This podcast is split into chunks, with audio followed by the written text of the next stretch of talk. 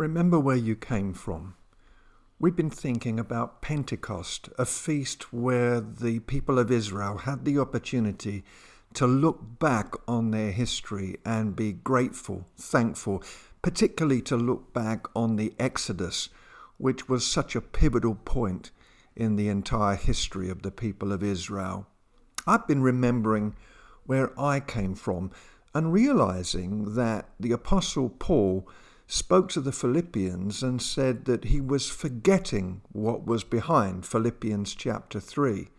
And yet, elsewhere in the New Testament, perhaps three or four times, Paul regards himself as the chiefest of sinners and talks very openly and honestly about the terrible things that he did to the church prior to his Damascus Road conversion experience.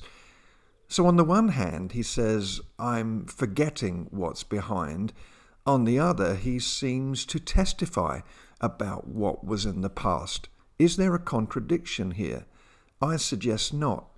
I think Paul, in forgetting the former things, if you look at the context of Philippians 3, he was describing his history as a Pharisee and the privileges that he enjoyed. But now he counts them as nothing. He is moving on to fully embrace his calling in Christ Jesus the comments that he makes elsewhere in the New Testament, he reminds his readers, his listeners, that he was somebody who did terrible, awful things. This is his testimony that as a chief among sinners, that salvation had come to him. And so he forgets his privileges, but he never forgets where he came from.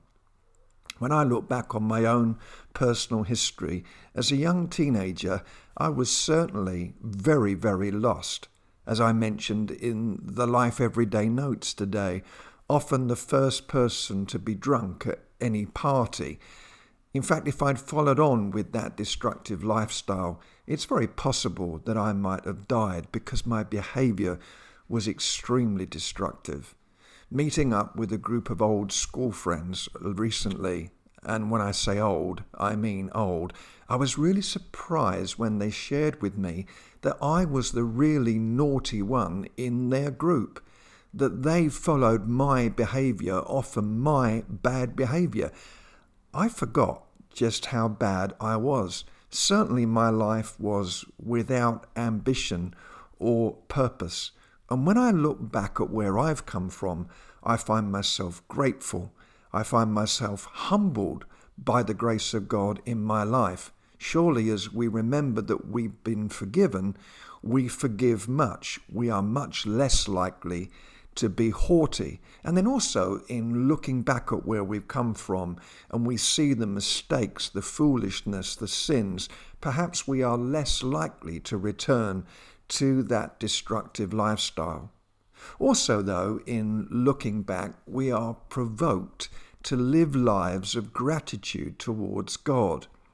The Ten Commandments, they're often discussed, particularly in America. Should they be enshrined in stone outside the courthouses of America? There's a problem with that. When you put laws in stone, you don't enshrine them in a story in a journey.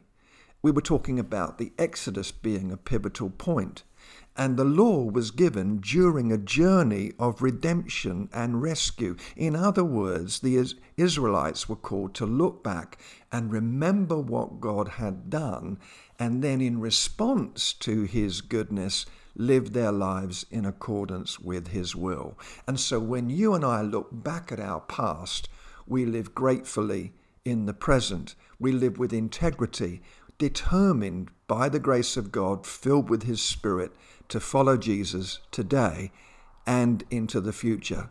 Let's not look back and be paralyzed by our past, but rather be energized by it.